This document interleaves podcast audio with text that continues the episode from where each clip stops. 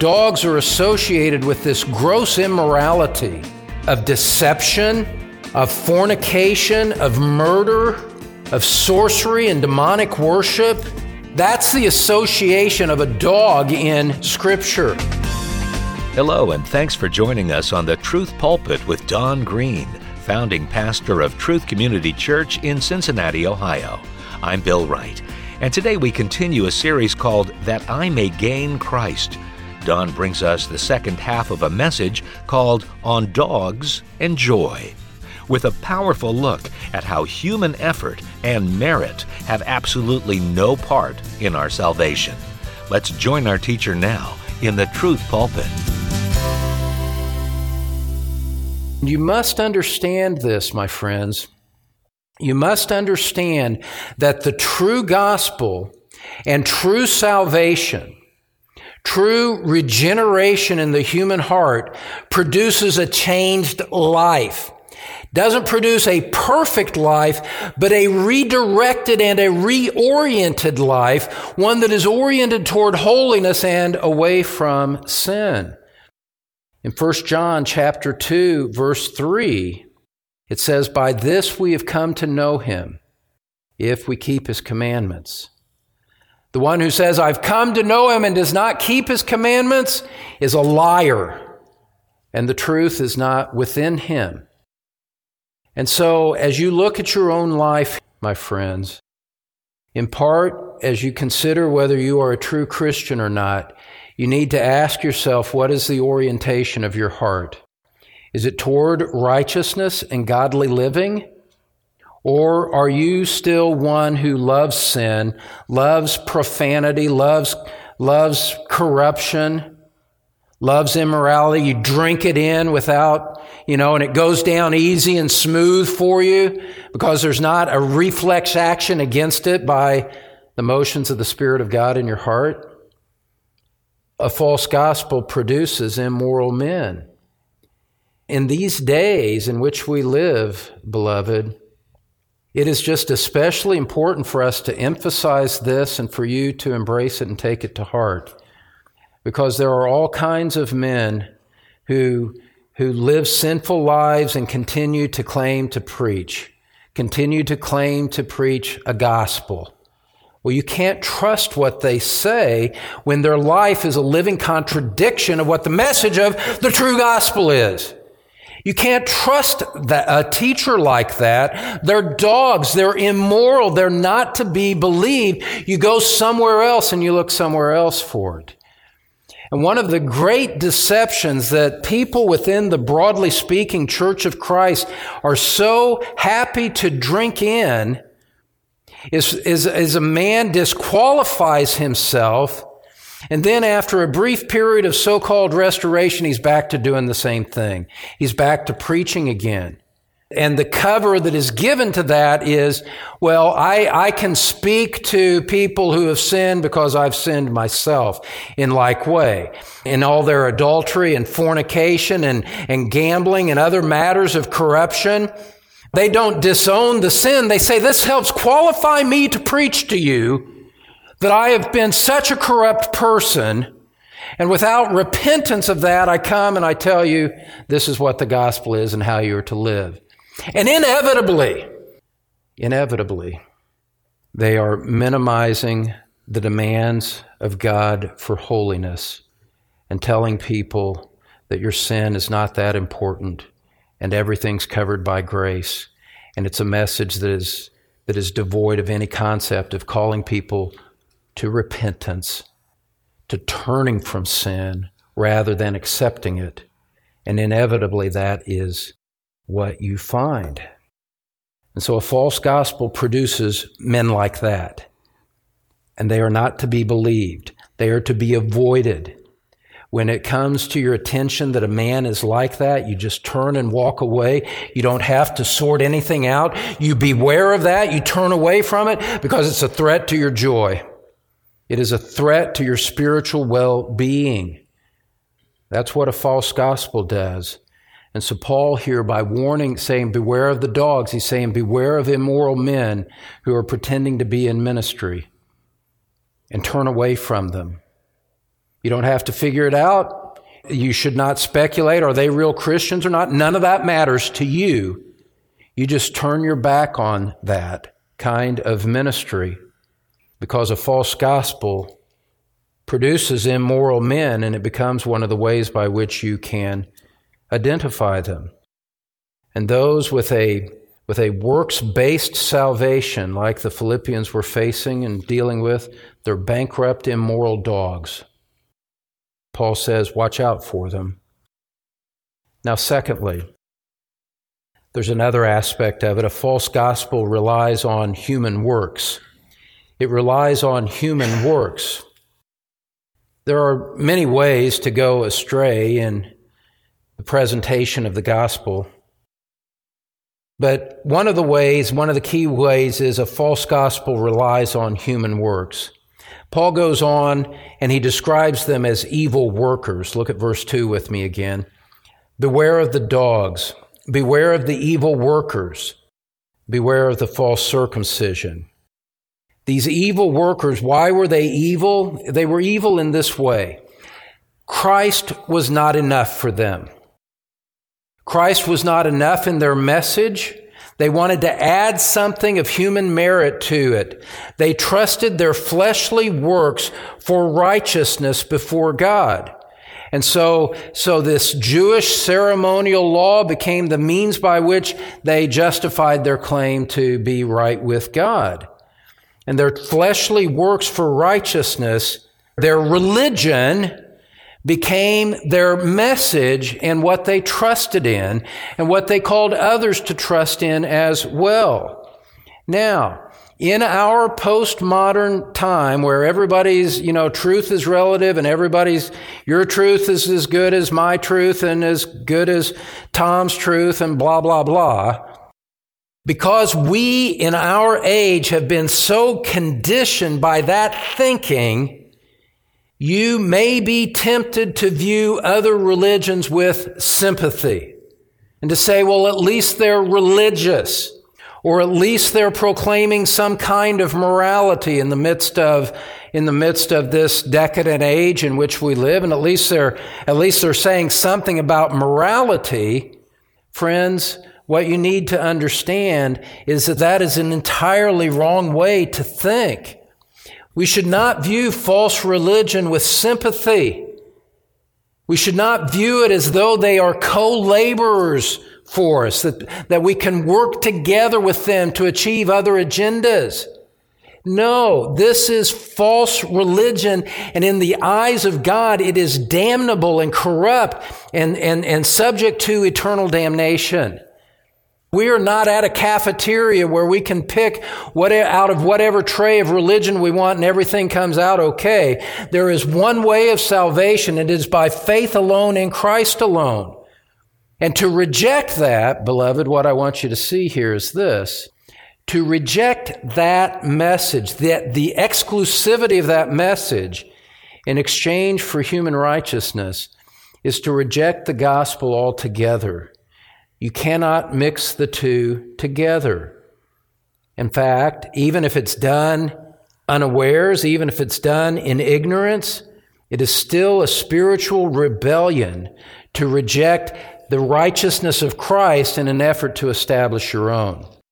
In Romans chapter 10, Paul is praying for these Jewish, for his Jewish brethren, as he writes to the, the Christians in Rome. And he says in chapter 10, verse 1, he says, Brethren, my heart's desire and my prayer to God for them is for their salvation. For I testify about them that they have a zeal for God, but not in accordance with knowledge. For not knowing about God's righteousness and seeking to establish their own, they did not subject themselves to the righteousness of God. You see, in order for you to be saved, you must you must subject yourself, submit yourself to Christ and to Christ alone. To submit yourself to the gospel message and to what Christ said about himself. I am the way, the truth, and the life. No one comes to the Father except through me. There is no other way of salvation. In order to have joy and in order to be rightly related to God, you must come to Christ humbly and submit yourself to Him, forsaking any claim to self-righteousness whatsoever. Paul in Romans says that his Jewish friends were not doing that. Therefore, they were unsaved and they were trying to establish their own kind of righteousness as the currency with which they would buy heaven for themselves from God. And Paul says it's false. That is false work. You cannot do that. You cannot proclaim that and be true to the gospel. It is sharp. It is clear. It is distinct. Salvation, the five solas of the Reformation. Salvation is by grace alone, through faith alone, in Christ alone, based on the testimony of Scripture alone, to the glory of God alone. You know, and it's not enough simply to talk in vague terms about Jesus. It's not enough to talk in vague terms about the cross. The, the question that you have to answer is what is your hope? What are you relying on for your salvation? Is it Christ alone? Is it His righteousness? Is it His shed blood on the cross? Is that what you're trusting and alone? Or is there some mixture of pride and self works that are mixed in there? It's distinct. It's Christ alone. And we're not to rely on our false works for any aspect of our reconciliation with a holy God. Now, thirdly, Thirdly, a false gospel relies on religious ritual. You can recognize a false gospel by the fact that it relies on religious ritual. You've got to do this every week. You have to show up every week. You know, you got to take the wafer and do all of this stuff. Well, no. Look at chapter 3, verse 2 with me. He says, Beware of the false circumcision and what he means by that phrase false circumcision is that these Judaizing teachers took circumcision to be a mark of spiritual salvation. The, the, the act in the flesh was necessary and integral to a saving reality. But what Paul is saying here is that if you, if you have circumcision without true faith, without true repentance, Without a complete and utter reliance on Christ and Christ alone, all you've done is mutilated your flesh.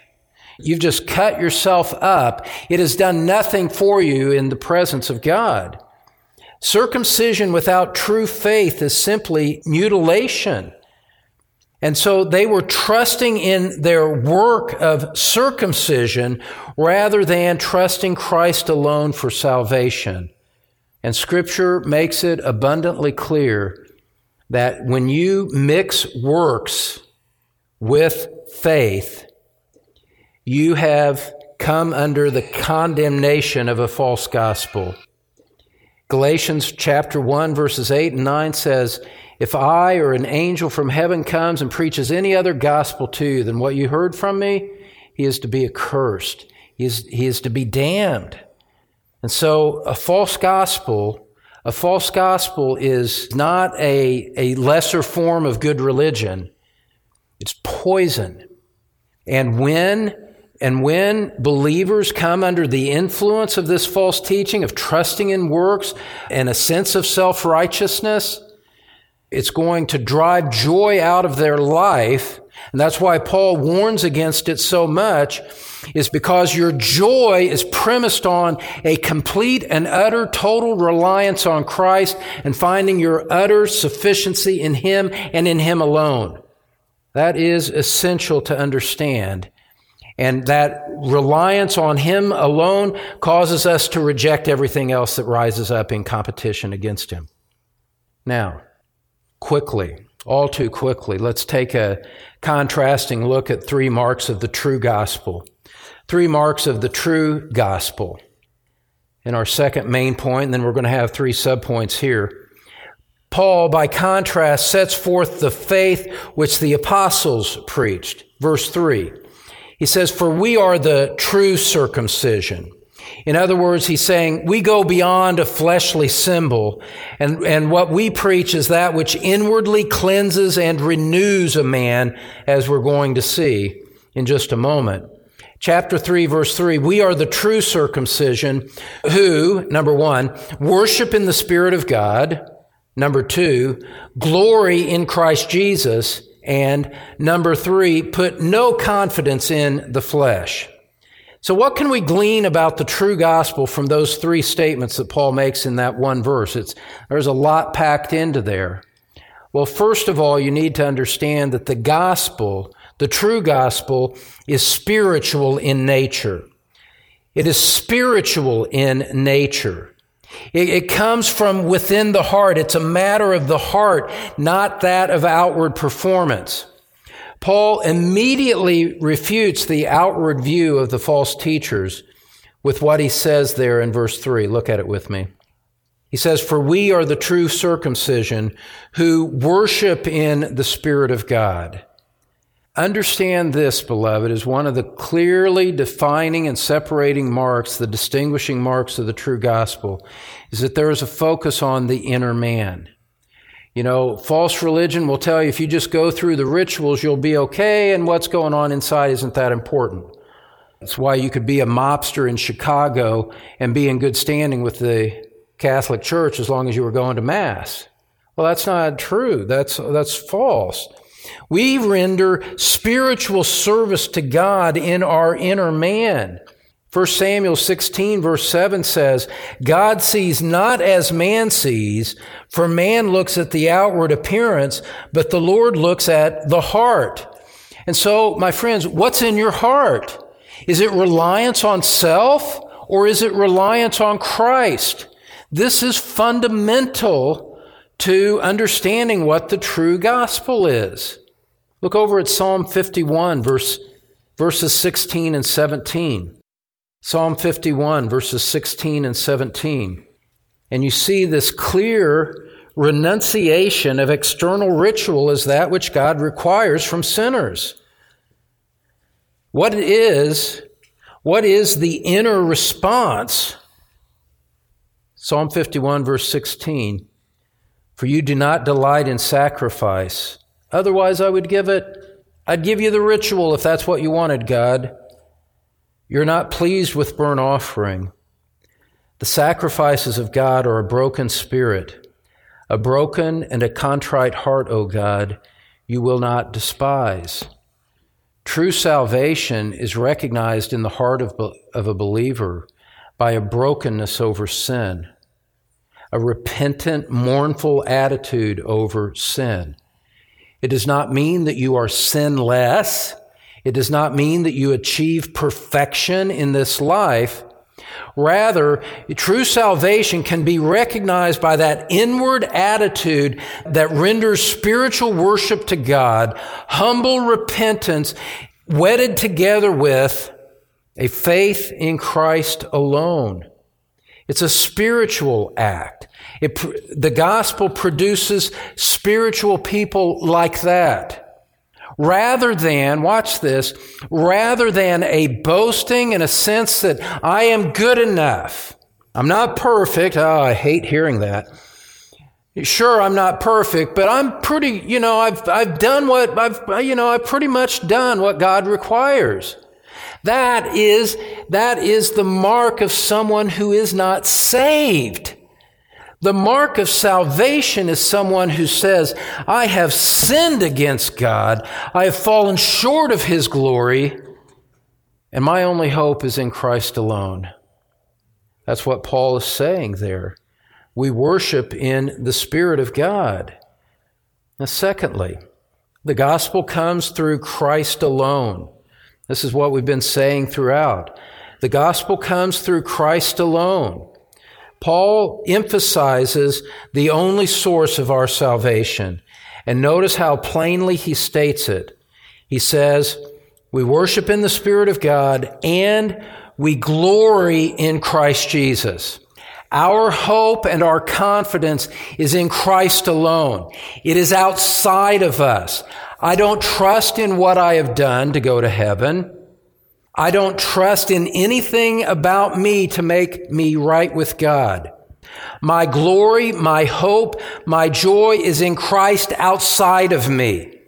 Christ in his righteousness, Christ in his shed blood, in his resurrection, in his ascension. I'm hoping in him to be faithful to his promise to save me. And when a man has that, when a woman has that clear in her mind that that's where my hope is, then joy is going to come because that is the way that men are truly reconciled to God. And so true salvation comes when you trust Christ for his righteousness. And joy comes when you forsake any reliance on self and you are ever reminding yourself that my hope is in Christ and in Christ alone. For as it says in Ephesians chapter 2 verses 8 and 9, we are saved by grace through faith and that not of ourselves. It is a gift of God, not as a result of works, lest anyone should boast. And so I ask you, my friends, what are you hoping in? Do you realize and acknowledge that you are a sinner who has broken the law of God and you are irredeemably lost apart from Christ? Have you forsaken all sense of self righteousness and looked to Christ alone to be that which can save you and the one who can reconcile you to God? Because the gospel comes through Christ alone. We glory in Christ Jesus and not in ourselves. Thirdly, finally, on the flip side of that coin, the gospel denies all human merit. The gospel denies all human merit. Look at it there at the end of verse 3. We've been talking about this all along, so I'll just quickly state this. Chapter 3, verse 3 We are the true circumcision. Our message is the true gospel. We are true teachers of the gospel, Paul says. We worship in the Spirit of God. We glory in Christ Jesus. And here's the negative side of it we put no confidence in the flesh. Paul says we don't trust any works of our own. Paul says, when we proclaim the gospel to you, we do not teach you to rely on something that you do for your salvation. We don't tell you to be circumcised and then you can be saved. We tell you to go directly straight to Christ and trust Him alone for the forgiveness of your sins. And so when he says we do not put any confidence in the flesh, he says we do not look to self for righteousness. You look to Christ and Christ alone, His life, His death, and you trust Him exclusively for your reconciliation with God. And you ever make it clearer and clearer in your mind that my hope is in Christ and not in myself. It is all of Christ and not of me. Galatians chapter 2 verse 16. Nevertheless, knowing that a man is not justified by the works of the law, but through faith in Christ Jesus. Even we have believed in Christ Jesus, so that we may be justified by faith in Christ and not by the works of the law, since by the works of the law no flesh will be justified. And so, my friends, to preserve and protect your joy, perhaps to enter into salvation for the first time, this passage calls you to examine your heart and the basis of your hope. Threefold question Is your life marked by unbroken patterns of sin, an unrepentant spirit toward iniquity? Do you think you are good based on what you have done? Do you think obeying religion can take you to heaven? My friends, that is the mark of a false gospel. You need the true gospel because the true gospel brings inner change to a man through the new birth. We glory in the Spirit of God. The gospel rests on the person and work of Christ alone. I trust what he did, not what I do. And the gospel teaches us to deny all self righteousness. And so, my friends, I ask you, what is your hope? What are you hoping in to bring you forgiveness of sin righteousness with God and to enter safely into heaven. And in the spirit of this passage, my friends, all I can say is this don't let the dogs steal your joy. You know, there isn't a single thing we can do or say to earn or merit our salvation. It is through Christ alone we are saved. And that's really good news. Well, friend, we're so thankful you've spent this time with us in God's Word, and we'd love to have you join us again next time on the Truth Pulpit with Don Green. Meanwhile, you can find out more about this ministry by going to thetruthpulpit.com. While you're there, you'll find this series along with all of Don's podcasts so that you can listen again or share with a friend. Again, that's at thetruthpulpit.com. I'm Bill Wright, inviting you back next time when Don Green presents more from the Truth Pulpit.